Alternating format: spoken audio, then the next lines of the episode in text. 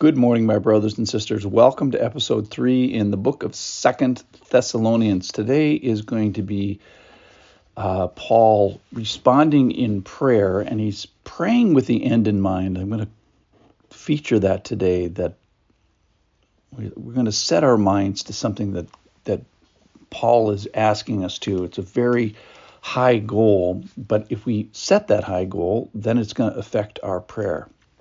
He's just finished a section here where he's talking about God's judgment and the really the end of time, the end of the world, and this this judgment affects both believers and non-believers, and it affects them in two different times. One is now, the here and now, and it's going to affect them later. So just talk about later for a second.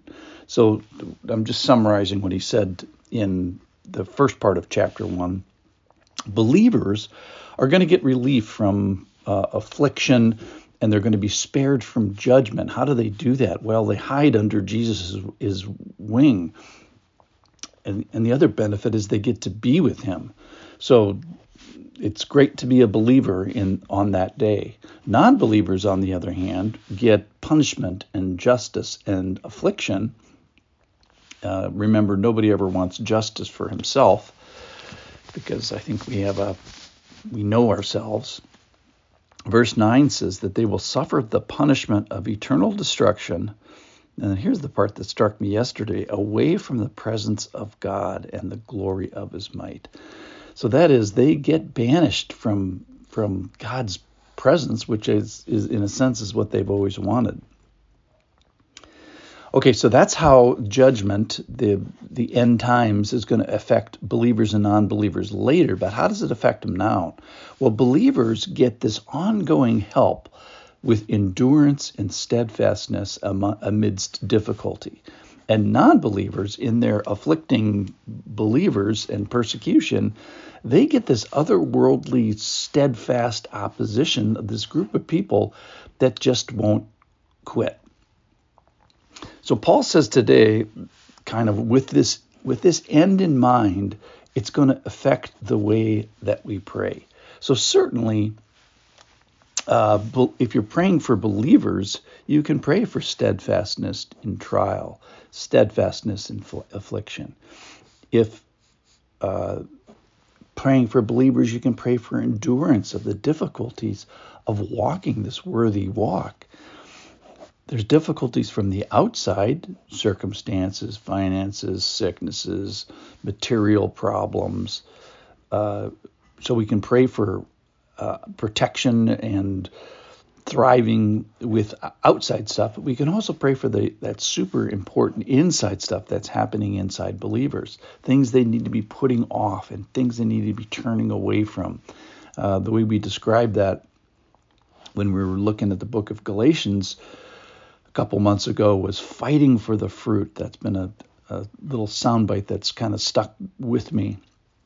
The fruits of the spirit don't come casually; they come with, you know, great great difficulty. So if you're praying for believers, pray for the for the fighting of the fruit, and then praying for the things that they have to put off, but also the things they're putting on.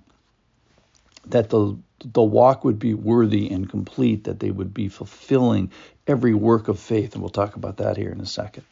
And then for non believers, if you're praying for non believers, I mean, one of the big things I think is just that they would be spared from all this, that the Holy Spirit would do His work, and that they would be yielding and believing, and that they would have faith and help in the day of their salvation, because they're going to need it just like, just like you did and that the Lord's work, that His uh, sovereignty, would would be effective.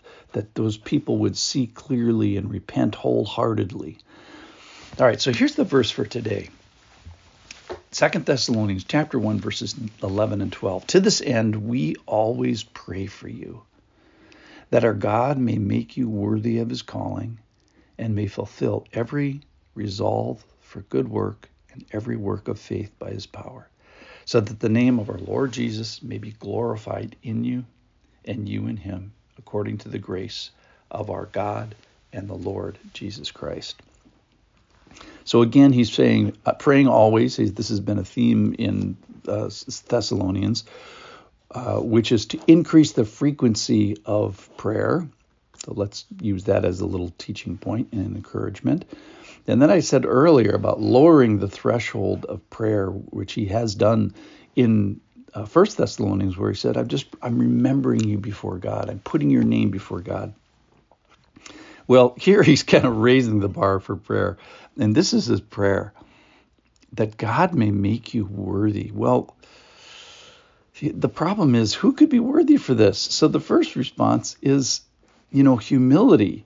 That God being the main actor, the main agent in this, is taking, you know, these lumps of clay and saying, no, you are, you know, worthy of my indwelling.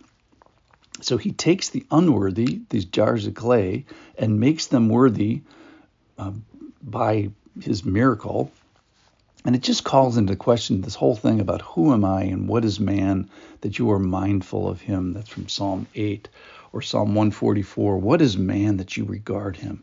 Or Proverbs 8 that, you know, why is it that you take delight in the children of man?